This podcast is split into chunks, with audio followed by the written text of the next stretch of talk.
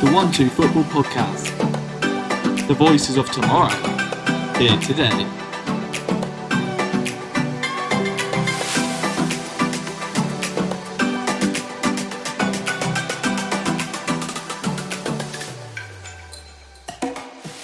Hey guys, welcome back to the One Two Football Podcast. I'm Nathan, and today we're talking about some of football's hottest topics, including Aguero's departure and England under 21's failure to qualify from the groups again. As usual, I'm joined by Ollie and Kieran. How are you guys getting on? I'm all right. Yeah, I just wanted to say one thing real quick. We talked about VAR last week, and I'm we all said we dissed it. We all dissed it. But then last night in the Germany game, I mean, clear handball. It just makes you at moments like that think we do need VAR. I just wanted to say Wait, that Who did who did the decision benefit? Germany. They lost anyway. They still Oh. lost. But yeah, so, no, but yeah, they still it, technically it didn't change the game, but it could have been three one because I mean Germany handballed it clearly in the box, and um, North Macedonia or whatever didn't get the penalty. But I just look, I watched the highlights and I was thinking that's when VAR, VAR I feel like has been needed so much in these qualifiers, and yet I was slagging it off last week. So it's just like where, what do we do? Because it's rubbish, but when we don't have it, it just it's more controversial. So just wanted to get Well, that. it, it's subjective, isn't it, with how with how the decisions play out and stuff. That's that's the problem with it, really, because you could you could argue as well in in the England game. I'm pretty sure there was a Maguire handball as well, which was not a definite, but you know, it, it, you worry with VAR there. It could have gone, could have just given it out of nowhere, and so you kind of have to think about these things and put it into perspective of what it would do. Um, but I mean, Germany losing, regardless of Shocking. anything, is just is very embarrassing. Timo How- Werner miss howling. Oh, it's so bad, isn't it? So bad. They are we going to talk about it later, but Chelsea should sign Aguero. I know they're interested, but they need to get him to replace that, that flop. Anyway, how are you, been, Kieran? been, been enjoying the international break, Kieran? Um, no, no. I, I, to be fair, I've watched a few more EFL games than I would normally do. Um, but it, it was like Saturday and Sunday just felt like a weekday, really. Like uh, nothing really massively differentiated it because you know, in the days of no fans, it's football every two hours. It feels like. Um, so to not have that was weird. Um, but no, it's it's. I'm just glad it's over now. It's been weird. I've probably watched about three football matches. so, I mean, good stuff for this podcast. I've barely watched anything. Watched the City game at Exeter, I should say, like say City, but and then one. We'll, we'll talk about the England under 21s and how naff they've been. I- I'm lucky enough not to watch any of them, but I've seen the highlights and I've just got I've got a lot to say about the England under 21s. But we will talk about that. So let's get Some, into. someone in particular. Oh, He- He's going to go crazy on him. Let's, let's get into it before you start Yeah, come on. So it was announced earlier this week that Sergio Aguero will be finally leaving Manchester City after, I believe, 10 years at the club, maybe, maybe longer, maybe less. Um, guys, what do you think? I mean, this is huge news. He- feels like he's been a, a staple of Manchester City in, the modern era. I think it's the I think it is the end of an era really for Man City. I mean, he's the last member of that you know title-winning 2011 um, team to go. So it, it's huge, and he's been sort of that sort of guy, person. Say for the last decade, he's been most definitely the best striker in the Premier League for the past 10 years. So it's a real shame to see some of that quality sort of leave. Um, whether or not he leaves the Premier League completely is yet to be known. There's a lot of clubs going for him, um, which I'm sure we'll touch on in a bit. Um, but yeah, it's it's weird to think of Man City and, not Aguero. I know we said last week about Messi and Barcelona go hand in hand, but sort of Aguero goes sort of like that, not so much, but still goes like that with uh, Man City. So it's a massive shame. But obviously, as a rival, as Man United fan, it's it's kind of a good news as well. I know he's not being at the races that much this season, but it's I'm not going to complain with some of the best players leaving them. So so yeah. It, it's, it's, it's a strange one because his, his obviously his playing time has kind of gone down o- over the years. It, it, Gabriel Jesus has kind of had to take that role, and they Man City kind of just play anyone up front in that midfield. It's been obviously mainly due to Aguero's injuries, but where, where do you see his future kind of lying? I- I think for for me, what resonates most was what he said in the All or Nothing documentary. In that, you know, he's he may have this lavish lifestyle of living in a big house on the big wages, playing football, but at the end of the day, he's still human and he misses home. Like that's, I think that's just how it works for a lot of people. You know, he's got, he's got a, a young family um, who he's he's away from, so it's bound to take a toll on anyone. And I think, especially when you're not playing, you know, especially this season, Aguero spent a lot of time away from the pitch. Um, so you can only imagine it's massively distressing for him mentally as well as physically being injured. Um, so I, I wouldn't at all be surprised if if he does go back to to Argentina. Um, I'm I'm not sure where. You know, you look at Carlos Tevez, um, somebody like that who'd gone back to you know kind of where where he was known and loved. Um, but then at the same time, you you look at you know kind of past seasons for Aguero, and he's still getting those numbers. Of course, this season hasn't exactly gone brilliant for him, but if if he can get himself up to full fitness and, and full speed, he's a he's a deadly striker at the end of the day. He might have lost you know a few yards of pace, but I don't think you can take away that penalty box pedigree that he has. You know that's something that's kind of ingrained with you. And, and yes, you know it might involve more running for the people alongside him, um, but I think he'd be a huge asset to any Premier League club if he can still prove that that he can maintain that level for a for a substantial number of games. And and I saw a, I saw a stat that showed, you know, the positions for all of Aguero's goals. And the amount of goals he scored from those tight angles and one-on-one situations is is quite ridiculous to be honest. You know, when you think about it, bearing down on goal from angle, the keeper's got pretty much everything covered. You know, to have that striker's initiative to either go for the far post, go for the through the legs, or go for the near post is incredible. And I don't think that's something that deteriorates over age. So it's just about if he can start to understand his body and where it's at now and, and more things like that, then I wouldn't be at all surprised to see if he, he remains in the Premier League because I genuinely think he's still at that, that caliber of striker he is. I mean, I saw in the news uh, earlier today actually that Arsenal, Chelsea, and I can't believe this, but apparently Manchester United have all already been in contact with him. So he's that hot of a property. Whether or not that's true is yet to be seen. Um, but I mean, why not? They're all they're all big clubs that need a striker, that need a goal scorer. And I yeah, I can see him. Me and Nathan were saying a minute ago, I can see him going to Chelsea. Um, not Man United. He's been at Man City for ten years. I think as much as he is loved by Man City, I think he would be hated by them if he just dipped to go to uh, Manchester United. Um, but yeah, Arsenal maybe, but I, I just, in my mind, he doesn't fit there. He just doesn't look like he should play for Arsenal. But Chelsea, I think that's a real option for him. And um, i saw in the news that he's he is debating staying in the Premier League because he, he does think he can still play at the top of level for a little bit longer. But I mean, yeah, like you said in the documentary, he's he said that he does feel lonely in um, in England sometimes. So it'll be interesting to see where he goes. But he's too old in my opinion. Not too old. Too he's not old enough yet to move back to Argentina. Got that completely wrong around. and he's still got too much talent he's such a good goal scorer. He's lethal, like you said, and he's the in the last decade, past ten years, he's the top Premier League goal scorer. He's got the most assists in the Premier League ever. He's the fourth top Premier League goal scorer in history, and um, got the most hat tricks um, ever. So I mean, he's I think he's also the top overseas striker in the Premier League as well in terms of goals. So I mean, he's a legend in the Premier League. He's always going to be known as, you know, one of the best, in some minds, the best Premier League striker in history. So it would be a shame if he goes. But I personally think he's going to stay in the Premier League for a year, maybe a year and a half or two years more. I think he might do a Cavani sort of stint at maybe Chelsea. You never know.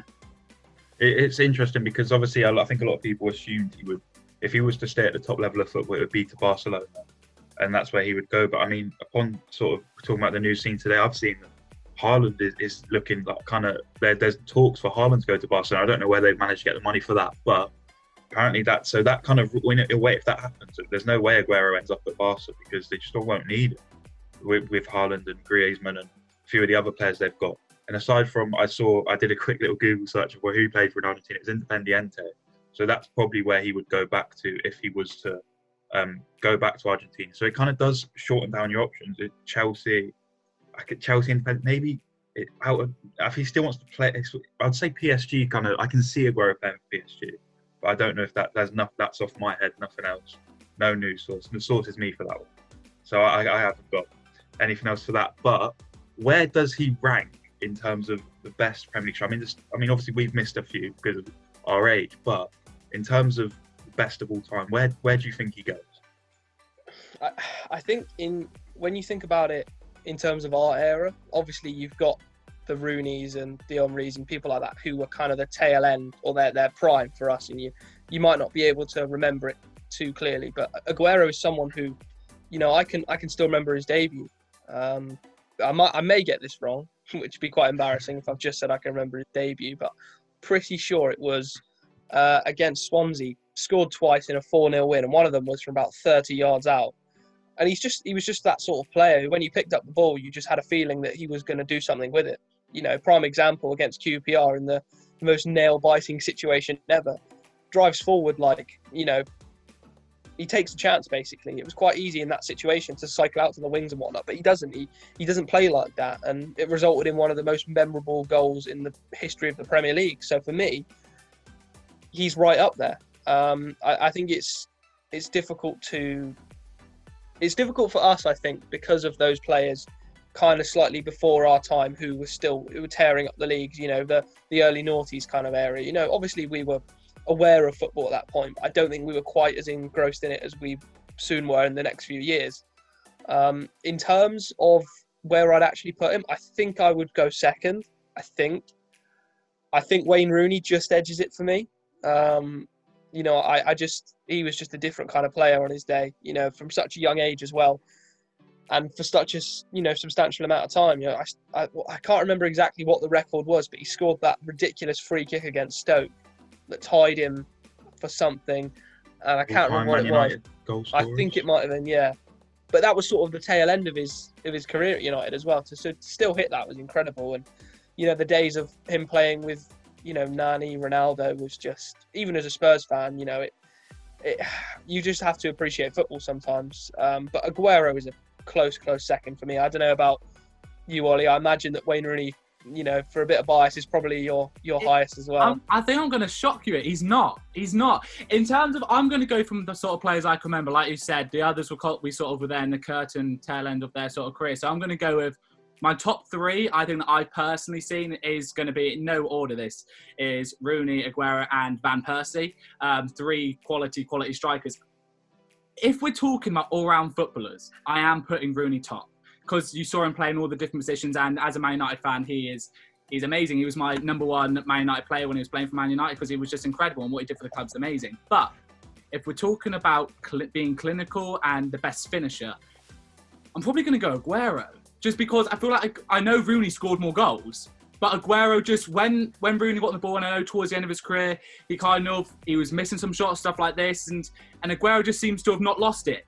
Even when he's when he's not injured, that is, even if he's on the pitch, you know, all he needs is that one opportunity to take it. I just feel like I know he hasn't scored as many as Rooney in the long run, but I don't know. I think Aguero is just a better, better finisher on the ball, um, sort of in his prime. And no disregard to Rooney. Rooney was an amazing striker, and he's still one of my favourite football players ever. But yeah, I'd say Aguero. Then I'd say Rooney. Then I would say Van Persie for one about finishing. But if one about overall strikers, yeah, I'd put Rooney top. Um, and Aguero, I don't know, second or third. I, I've, I really liked Van Persie. I really like Van Persie, so it's a tough one, but yeah, maybe I'm going to say joint second. I'm going to, you know, wimp out of that one. I'm going to put joint second with Van Persie. But if one about finishing and you want to go, I'm going to put uh, Aguero top, which you know clearly shock you there, Kieran. But you know, it did what, a bit, it did, yeah. What about you, Nathan? Hey, I, I try. I'm trying to pay homage to the time before me, um, and I, you can't not have Thierry Henry first. I think Thierry Henry, most people, is the greatest player to ever play in the Premier League but he was a striker, therefore, in turn, making him the best striker to ever play in the Premier League. Um, Alan Shearer has to feature on the list because just the amount of goals he scored. Wayne Rooney, for, again, as we said, has to feature on this. It's, I always feel like Aguero probably, in terms of, because it's about what he's done in the Premier League. There's strikers that play in the Premier League that I think are a bit better than Aguero, like Suarez, for example. I think Suarez is better than Aguero, but Suarez was only in the Premier League for, for a short stint, you know, for three, four years. Well, not short stint, but sort of like a medium stint. So Aguero probably comes in about fourth or fifth for me. Drogba is in the conversation. I don't know where, but he's in the conversation somewhere, as is Van Persie. Um, I think Harry Kane will be in that discussion soon. We could have this conversation in five years' time. I think Even all the Harry Kane. who ever play in the Premier League right now. I think Harry. What about Kane, Torres? Torres is another example of a player that I think is better better than Aguero at his pomp. But obviously, he wasn't. You know, Torres had that sort of sharp decline in form. If Torres had carried on, we'd be talking. I, I feel like we're talking Torres kind of just below Rooney in that list. But I think for me, comes in fourth or fifth for me, and I, I probably think about it, but. He comes. He, he gets. He get Europa League definitely. So and and in sure hindsight, in hindsight, then you need twenty players. That's quite good to be honest. So, I mean, I thought you were about to pay homage. I can't be forward to Che Adams in a minute. You know, you're everyone.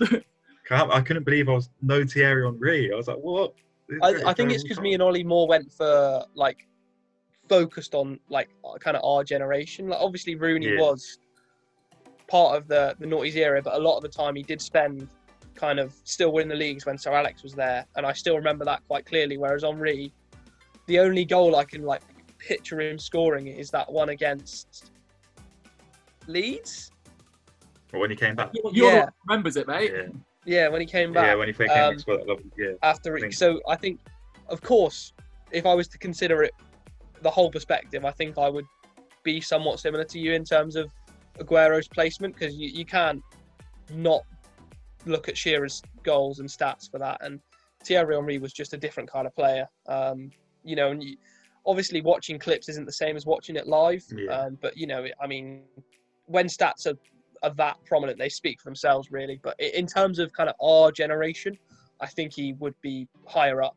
So that's why I kind of put him second. That- That's what I mean. I I'm. I'm pretty sure I said as much as I can remember because I, I can't remember seeing Thierry Henry play. I've seen obviously highlights and clips and stuff like that, but I mean, unlike you guys, I think I got into football a little bit later. So I mean, I can't really remember that that sort of oh, Jack, and I don't want to go off highlights because I mean, if you put highlights of Thierry Henry and Aguero, all you're going to see are positive things. Obviously, unless you watch compilation of their worst moments, which obviously speaks itself. But I mean, so, so I can't really speak to it. So mine was kind of going off what I can remember, and um, from what I can remember, you know, Aguero has been one of the, if not the best, like I said, striker in the Premier League. From one departure to another, however, this time it's in the shape of the England under 21s as they were eliminated for the second consecutive time in the group stage of a major tournament. Now, a lot's been said around the team. There was high hopes going into it because if you look at it on paper, it's a very strong squad. But the manager has called the job Mission Impossible, saying that if anyone's in it to win games and not develop players, then they're in the wrong job. So, you know, a lot of people have got a lot of things to say on this. Nathan, as well as saying that it's Mission Impossible, he completely s- disagrees that he's not even developing the player. So I'm just going to get straight to Nathan because this guy's got some big views and he's going to tell us now. Well, you're going, you're going to be firmly when the views is kind of the, the general opinion. He's, he's not good enough for the job. It's as simple as that. He's, he's he wasn't good enough for the job when he got it, and he's still not good enough for the job now. He was a failed club manager. He's become a failed international manager, and I'm sure I'm sure he's a nice guy, but but he's not good at his job. You know, it he he come that squad is so talented. And, and I'm not saying it should win the Euros. I mean, France's under 21 squad is good enough to to put a dent in the World Cup. Like it's, it's a good, it's a very good squad. Portugal got good under 21 squad. There's a few other countries that are probably on a level with us, but these players are Premier League and Championship regulars on the most part. They're in this squad. You sort of go over the starting eleven. You know, I'll, I'll talk more about Curtis Jones in a, in a minute. In a minute, but I mean, he's a Liverpool regular, and you know, just a whole bunch of others. I mean, you go through that squad. You put this player's good, this player's Eze, Brewster. You know, these sort of players. It's the second year in a row, and it's the second. It's a different squad from last time, and it's the second time they failed in the same way. Not good enough. The problem last year was defending, and you know, in, I, I read, I made, I did an article on it, and when I was doing the research, the in last tournament they they lost two games or, or lost points in two games from the last five minutes, where they conceded three against Romania and two against France. So that was the problem going into the tournament. This problem is England have just been so poor going forward, with probably a more exciting attacking lineup: Smith Rowe, Eze, and Nketiah some fantastic players. He, he's just not good enough for the role. Um, and in, in terms of not developing players, I, the under 21 system has been great for, for England to, to get players through. And it, and it has something that Southgate is very fond of because obviously he, his work there previously. But you, have the likes of Tanganga, who, who was playing right. They went to a back four. The first game played a back five, second game back four. Instead of going with the out and out fullback Max Aarons, he chose Tanganga, who's a fantastic player. But he's a fantastic centre back. He's not a fantastic right back. Is he ever going to play right back for England? No, he's not. He's a centre back with a lot of potential. He's never going to touch right back for England. There's about 17 different right backs for England who could play there before him. So, and, then Curtis Jones playing in, not playing in the midfield. If Curtis Jones gets into that England side, he's going to play in central midfield. Davies, Skip, great players, very similar, very similar players. That I mean, it's the same. You know, people moan about how Rice and Phillips should not play together in the England team, in England senior team. It's the exact same problem. And it, so he's, he has to go. He has to go. It, it- there's no time for him. It's funny that you Yeah, said he- about that duo for the main England team because I know Kieran, when the lineup was announced with those two in the centre part, was fuming at it. So, Kieran, what do you have to say? Because I mean, he just said that. I can remember you clearly saying it to me, saying, "Why has he done this? This guy is delusional." So, Do you think he should be sacked? Not Southgate here. We're not on about here. We're on about. well, I mean, Nathan's right. Uh, it must be an England manager thing. Um, to, I like this player so much that I'm going to play another player who's pretty much the same as him. You know, they just they just counteract each other. This is why it, you, you I hate the words double pivot. It gets on my nerves so much because it makes you sound like you're some fanatical football fan who knows everything that you need to know about football. And what it's basically saying is two midfielders that play a bit deep is what it is, really. I still think that the better thing to do is to have one player that does the deeper role because he, as that player, can shepherd across the, the midfield, the back line, clear up any mistakes or mess or what have you. If you get two players that do that job, which is exactly what Rice and Phillips do, they literally play in the same position. It just they just get in each other's way. You know, it's it's like you look at uh, FIFA formations, four triple two, the second one where you can have two DMs, regardless of what it means. Of, oh, it's a formation on FIFA, so it's it works. No, it doesn't work. Having two holding midfielders doesn't work, and that's exactly what Eddie Boothroyd did, and I don't understand it, especially when you've got someone like Curtis Jones and you've got all those attacking players. Why not release more of them? You know, such an attacking kind of setup that they've got there, and you're playing two of the same player. Burn off Tom Davies. You know, I know he's got Premier League experience, but Skip is ten times the player he is. You know, like I just, I don't understand it, and you know that was kind of the downfall of it. As soon as you start chopping and changing in a major tournament, changing the system and whatnot, it, it's just not going to go well. And to, to come back to Nathan's point about Tanganga, he's a very good right back, but I do think he's a better centre back. So to, to have someone and play him out of position, I, I don't understand quite as much. And the funny thing is about this is obviously the last game for the under 21s was at the time of recording this yesterday. And they actually played really well, you know, in the large part. Dwight McNeil was very good. Curtis Jones was very good. And Nketiah is terrible. I think he's an awful footballer. Uh, I'm sure he's a lovely bloke, and he, he does score goals, but he's just not really that good. Um, but Curtis Jones, Eze, and McNeil just absolutely run the show going forward, and they look so so deadly. You know, Curtis Jones's goal, which you know was going to send England through until Croatia scored, was a brilliant instinctive finish. Um, and the scenes after the match with him were obviously you know quite upsetting, but also kind of kind of good because I mean the bloke cares and you can clearly see that, you know. And I think that's one of the biggest things about footballers now is if, if you have that passion, then you, you, you want to win games. And it almost feels like Boothroyd doesn't have that passion by saying it's a developmental thing. Yeah, I understand. Yeah, your job is largely to develop people, but you still want to win. Like you look at Premier League two teams, academy teams. Yes, this is not their end goal, obviously, because they will get older But what what's the excuse for not winning, especially when you've got such a talented crop of players? So I, I really don't understand where that came from. You know, I think that's kind of he's realised he's in deep water, and it, that's kind of the last trick in the book of trying to relieve some pressure. But for me, he's got to go. And and to coin a, a phrase that's you know kind of sadly come up more recently in memory and respect and love to Claude is, for Eddie Boothroyd, it is time to go it really is. You say about excuse in uh, in not winning games and stuff like this. Nathan, I'm going to point this question to you. Okay. The England squad, the under, I'm on about the under 21s when I say this, it's got a lot of players in it which have experienced the negative side of football in terms of being relegated. So you've got obviously you've got the Sheffield United goalkeeper Ramsdale. I think I'm going to say his name wrong. You've obviously got Bruce, who's probably going to go down with Sheffield. You've got Max Aarons on the right. So do you, and with the England team consistently losing recently, you know, last two consecutive things, then with in their own teams, they're getting relegated, they're losing. Obviously, I know you want Curtis Jones, but he's been in a Liverpool side that's been losing. Have they got that winning mentality? Because they're in actual teams which are losing, they're in the under 21 team which losing. It can't help. Maybe the other players just, you know, they aren't haven't got the right mentality to actually, you know, kickstart the uh, under 21 team. I think some players will be coming in from poor club environments. That's Sheffield United. You know, it's probably not very good over there, especially with all that's going on. I think Norwich will be all right because I think they're dominating the Championship right now. They're, they're doing very well, and a lot of them players, are, the Championship ones, they tend to be in clubs that are, are doing all right, winning, obviously. Um, and then there are some that, aren't, but that's the nature of international football. Everyone's coming from different places. There's some environments that aren't going to be so good. There are some environments that are going to be really good to play in.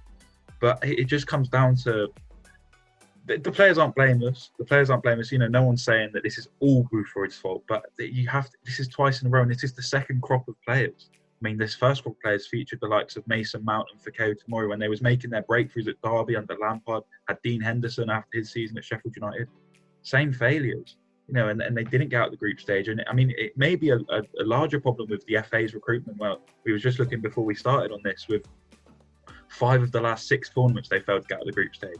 So maybe it's an even deeper issue than what we realise, and it might come down to, to the mentality of the players.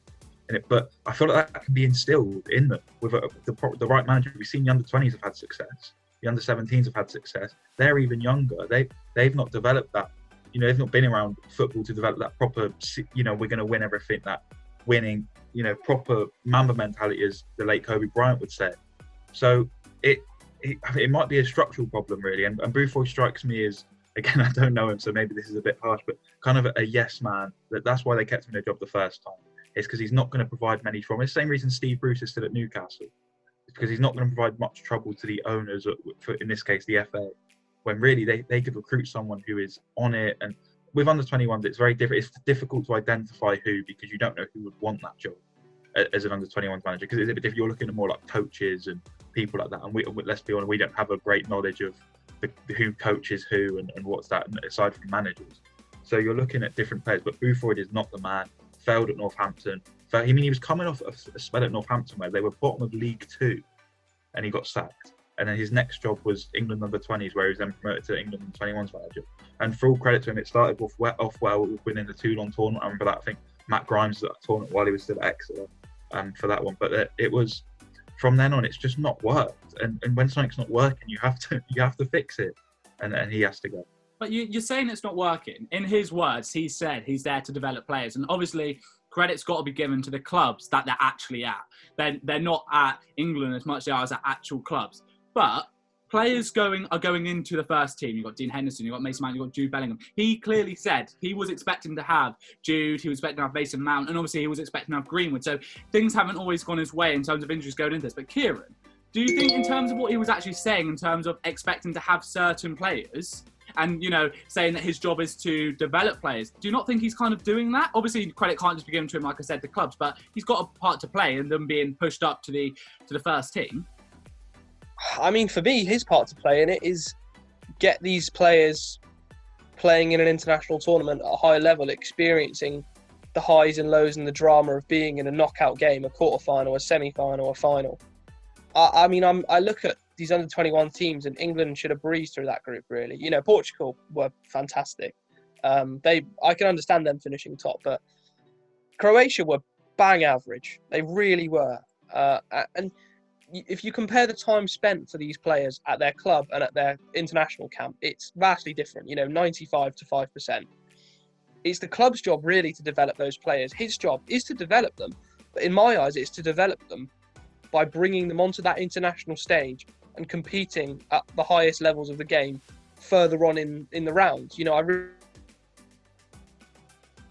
really don't think it's a good enough excuse to just say, "I- I'm I've only spent two, three weeks with them, but I'm, I'm still developing them. It's like I just I don't think that's true. I think to develop them at a club level, yes, one-to-one training, yes, ten-minute cameo appearances. You know, you've got all those cup games and things like that that you can fall on. But on the international stage, for me, it's about the experience of playing at those later rounds as opposed to playing minutes. You know, at the end of a first-team game which you're winning, it's it's not about staying late after training, arriving early, and wanting to learn and play.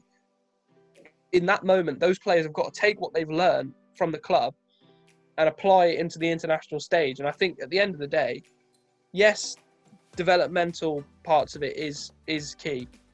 But for me, I think the majority should be on winning because you can have the development side of things at, at the players' club, but on the international stage, you want to get to those later rounds. You want to experience the tempo, the high drama of those situations. And he hasn't done that twice. So I think that kind of answers itself really for me. I mean, I, I, I feel like he's getting a lot of stick here, and I'm, I'm not by any means going to say that I think he's the man for the job. I, I'm going to say, no, I haven't watched a single one of the under 21 games, but I think that's why what I'm about to say is my view that at the end of the day, obviously we want all of the England teams to be successful. But you want your main one to be the one, if any of them, you want them to be winning trophies. And and I know they're not winning um, the under 21s. Obviously, they've crashed out. They're in a appalling campaign. But you look at the youth that's coming up through. They're going into the first team. You got Mason Mount, you got Jude, you got Dean Henderson. You got all these players that are going up. Clearly, the youth system is working.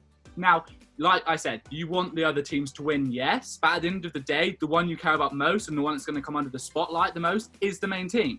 So obviously we don't know if that's Southgate, whether that's the coaches, whether that's just the player themselves have got the ability to make that step, or if it is uh, the under 21s coaching staff making it, eh, them available to be, be, the sort of player they are in the first team. But I feel like some credits got to be given to them because there's no way those players can just make that jump without it without some support from the under 21 team. So at the end of the day, in my opinion, yeah, okay, we want them to win, but the priority is to get them into the first team. That's what they're there for. So when he said the priority isn't to win games, it's to develop the youth, I completely agree with him in that in that sense. Yes, I think he, he can't be that that flippant with it. He needs to be able to win in games. But his main priority as under 21 boss is to get the under 21s into the first team. He doesn't want to see the same players sticking around for two, three years. He wants to see them go up. So when you when you watch Phil Foden at Man City, do you credit his development to his one campaign with the England under 21s? No, not at all. Not at all. He doesn't spend, and they don't spend enough time. expect a group of youth players to jump into a team and just to hit it off. We, people say all the time that Teams you can't have. a oh, team star 11. You can't just get best players in the world, put them in a team and expect them to work. It's the coaches on the international level to get them, to gel them, to get them to work well. And they're trying to do that at the same time as enabling them to fit the same tactical setup as the first team. So it's, some credit has got to be given for the ability for Mason Mount to walk from one team to another, to get Jude one team to another. Credit's got to be given to the first, to the uh, under 21 management and where they're doing it. Yes, players like Foden, they're it goes down to Pep Guardiola, it goes down to the players and the management at their original team. But some credit has got to be given for how easy it is for these players to make that step up. Mm, No. Okay, Right, I, if- all right. I see where you're coming from. I do. I think you're wrong, and I will explain why. Based on what I've said about the winning and the, the development side, these players that are coming through, yes, they're great players, but without that already established experience in the later rounds of tournaments at the under 21 level, can we rely on them? You know, to to come on, come off the bench or play, and make that kind of big step. Look at last night's game in terms of England one, Poland one.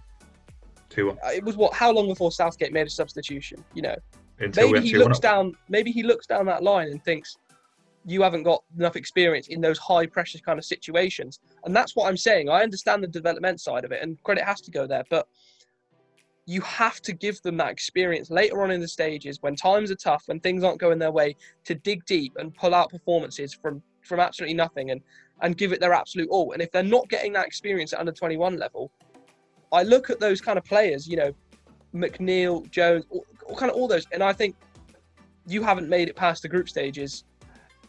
Why why would you then feel like you could be relied on in the later stages? And I don't think that is completely down to the player. I do think that's a large part of it is down to kind of the management and how they've been set up.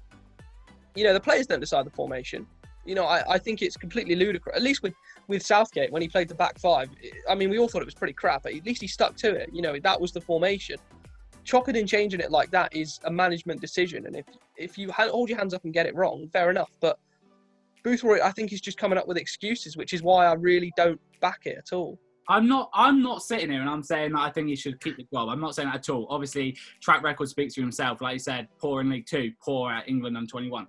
But I don't think all the critics. I think some praise needs to be given, whether that's to him or whether to the background staff, to make that jump from one team to the other as easy as it has been. A lot of players are making that step up quite early on in their careers. Like I've already named the other three, and there's bound to be more more people that I have forgotten, and there will be more probably by the time by when we speak this time next year.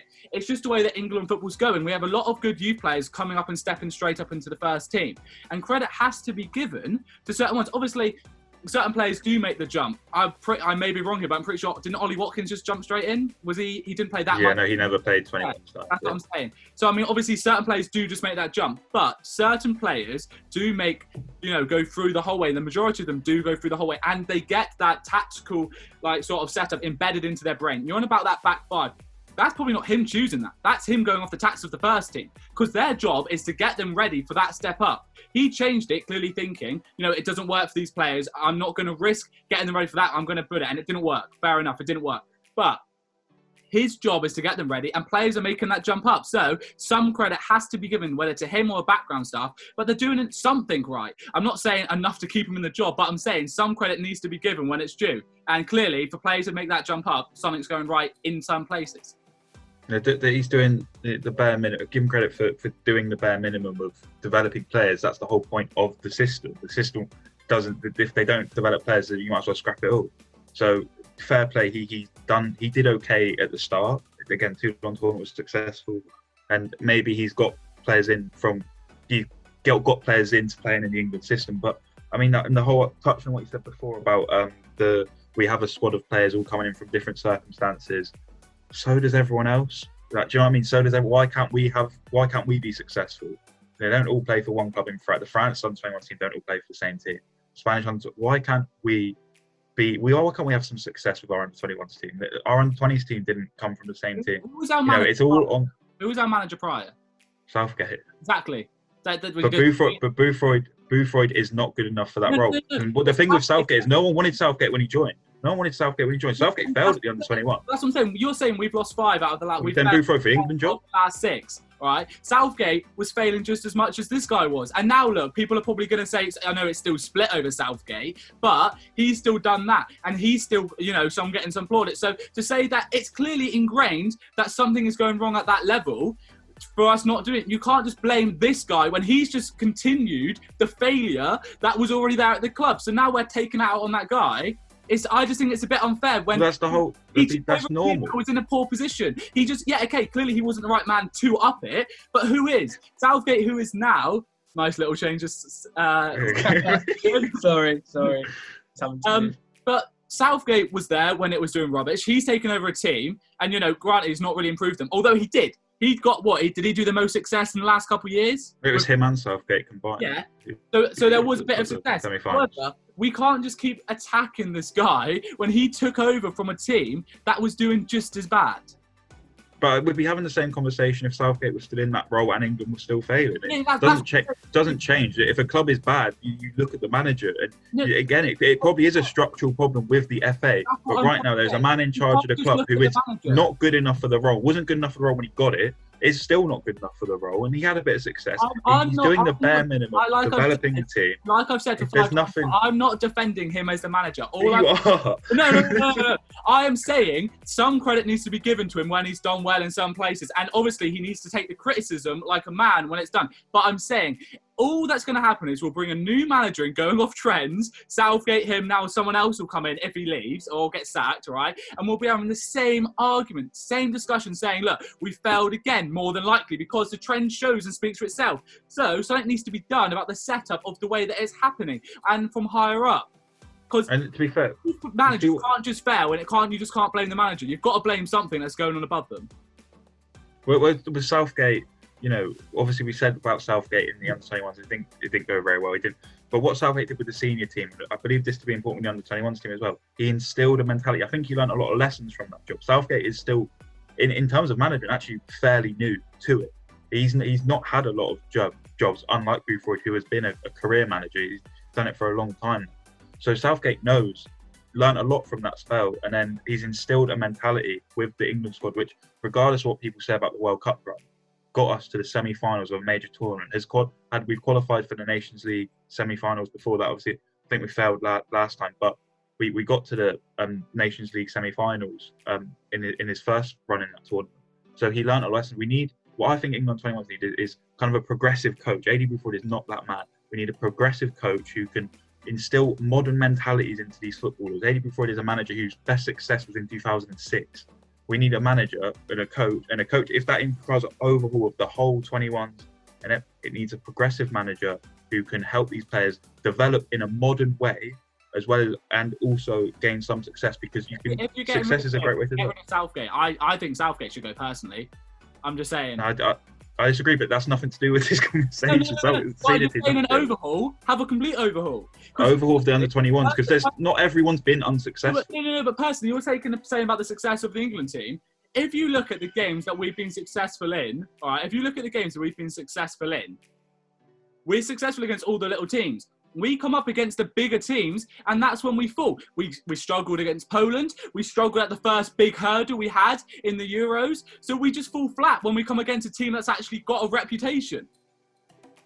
You, you, See, you, I'm, I'm looking looking at this on. Look, look, I've I've kind of sat back and let you both delve into this, but it, from where I'm sitting, it seems like you both kind of want the same things. It's just kind of your portrayal of it, and you think that more credit should go there. And I don't think a massive overhaul is needed. I do think there is one needed at the end of 21s, and how exactly they can take themselves going from just developing to actually being successful and winning. Because look at the track record; it's it's not good at all. Um, and, and I think from where I'm sat, and you know, you bring in all these talented group of players together. Obviously, it's going to be difficult to get them kind of playing together. And I, I think Nathan's absolutely right in terms of a progressive coach that's needed. Someone who, someone who knows how to win. You know, I, I think that's, you know, look at Booth with his last job. I, I don't think that you're kind of defending Aidy Boothroyd, Ollie. I think it's just more the the comments about the developmental side of it that you're kind of suggesting he should be cre- credited for. But as kind of Nathan's already said, and I'm going to say again, is that's literally the job. You know, if you're an academy manager, it's not that's not the final step. That's not the final hurdle. The final hurdle is getting into that first team and then moving on and going from there.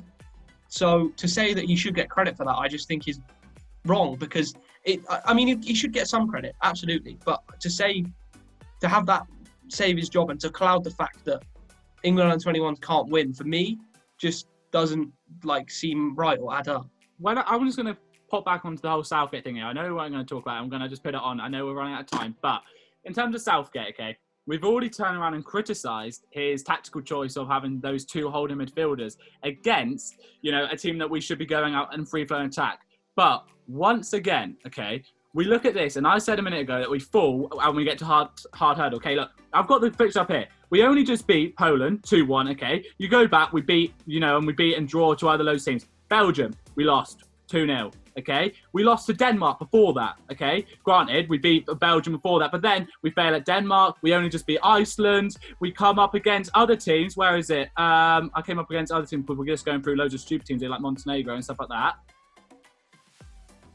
Where's it? Fra- the, the, the, you know, looking at England's qualification results isn't going to get you much because France are never good in quali- didn't they? They got held by like some dead teams. Spain have struggled in qualification. How can we? How can we be praising Southgate for beating teams like Montenegro and stuff like that when we? No should... one said that. No one said that. No, England's under. Give some credit to Boothroyd. He navigated through qualifying very well. Do but you, no one is saying. Faith? Do you have faith in Southgate if we come up against the big teams that we're going to beat them? Because this, I, I, I, don't think we've got the best. I think people overestimate how good. we I don't think we're better than Belgium. I, I don't no, think we're think, better than France. Think England. So we are losing to teams we should lose to. England really, have got no. I disagree. England have got a team capable of doing much better against the bigger teams that we do. We don't play that exciting football against the bigger teams, and when we even play against the the worst teams, as we've already discussed, we put out the wrong tactics. If we're talking about an overhaul, I just personally, I've said this from the start. I don't think Southgate's the right man for England. He doesn't he just doesn't seem to do well. Again, he beats teams. I could take over that England team and beat the teams that he's beating, and I would lose the teams that he's losing. It's not but again because that squad isn't good. the England squad is is not as good as people estimate it to be. There are teams that are better than us, and we lose to them. Surprise! That's how football works most of the time. Of course, we could do better, but well, semi you can't really do much better. Semi did we beat Denmark? Teams losing out. Te- yes, of course, but you're going to have bad results. It's because your stupid captain got sent off, wasn't it? What? he's fuming. He just dipped. But My his laptop's died, by the way, guys. That's happened. No, I, I couldn't respond to it because my fire alarm. Do you think, if you actually look at it, do you think that going forward, Southgate is the right man? Looking off the tactics, looking off the results against the higher teams. You're saying this. People, we've got what many people receive as one of the best strikers in the world in Harry Kane.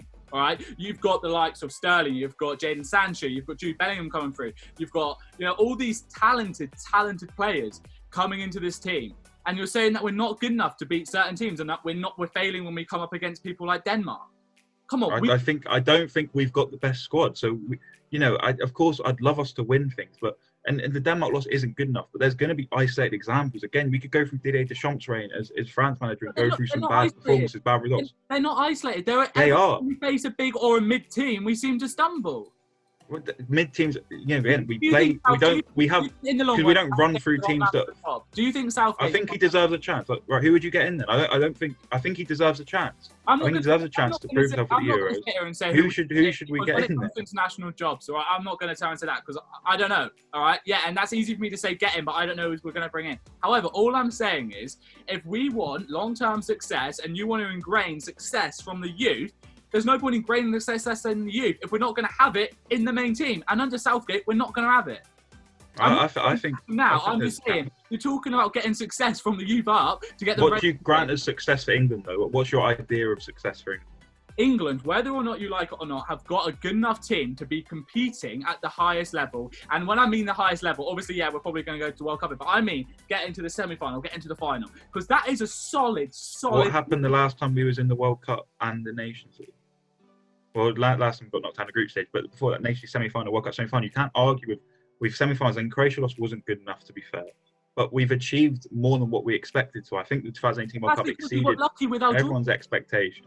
We've You got can you can only play you play against. Though. Can- yeah, but yeah, but that's true. You can beat you put against. But at the end of the day, if we were put against the other teams, if we got a harder draw, we wouldn't have got there. And I'm not saying a harder draw like getting Spain, Belgium, France. I'm on about getting, for instance, when we failed against Denmark. We just keep getting easy ones. We keep getting stuff like Iceland and stuff like that. It's and I mean, I, they beat us in there at one point. So I mean, that was that was Hodgson. Hodgson. yeah. So uh, come on, it's. I just think there needs to be change. I think he deserves a chance. I, I, I look. I think he's earned another chance, regardless of what people think. So he's earned another chance. A World Cup semi-final cannot be argued with, regardless who he played. He deserves a chance in the Euros. And look, if he's not successful in the Euros, then I will. You know, I'm not closed-minded enough to be like, right, Southgate's the man. Give him, give him the Man United job when he's done. You know, I'm not saying that, but I think. I think he's he's done a good enough job with England, and he's especially he's restored the faith in a, in a country it, that struggle to connect with their football team for, for the Oh longest yeah, time. I've, I've got a lot of faith. To be fair, that I can go. We can go out and we can beat Montenegro. I'm so happy that I've got that faith in my. I, I mean, you can look at qualifying as much as you want. Again, I'll bring you back to the example of the best country in the world, France. I mean, they're not impressive in qualifying. Took Spain, you know, however long to, to beat Georgia and Greece. It, you know, Germany just lost to North Macedonia, which is which is humiliating result. So we can look at quality. You can never analyze these games because you're always going to be disappointed. You expect to go in and win, and then when you don't win 10 0 11 0 you're, a bit like, oh, oh no, this is not good enough. You, you know, so you can never win with these qualifiers. It's like when you get like a really low team in the FA Cup. You, you it's a lose lose because you, you have you have to win. And you have to win style. It's not always going to happen. We're in a, a really congested season. Players are tired. Players are tired, and players are playing like they're tired. It's fatigue. It's football. The quality of football has gone down in in general um, because of the congestion. I w- want to give him a chance in the Euros. I mean, I'm not in charge of making decisions, but uh, he will get a chance the Euros, and hopefully he can impress with this this squad. I think this squad's good enough. It depends on our draw. Is good enough for a semi-final. I'd be expecting at least quarter-final, and if we lose to a team that are better than us, you know, i.e. Belgium or France, I mean, you, you have to look at the performances. It- It's not something you can just look at on paper. So I, I think Southgate deserves a chance. When the Euros are finished, we'll, we'll look over it again. I'm sure we'll talk about it on here, and and we'll, we'll go from there. You know, I, but does he deserves a chance?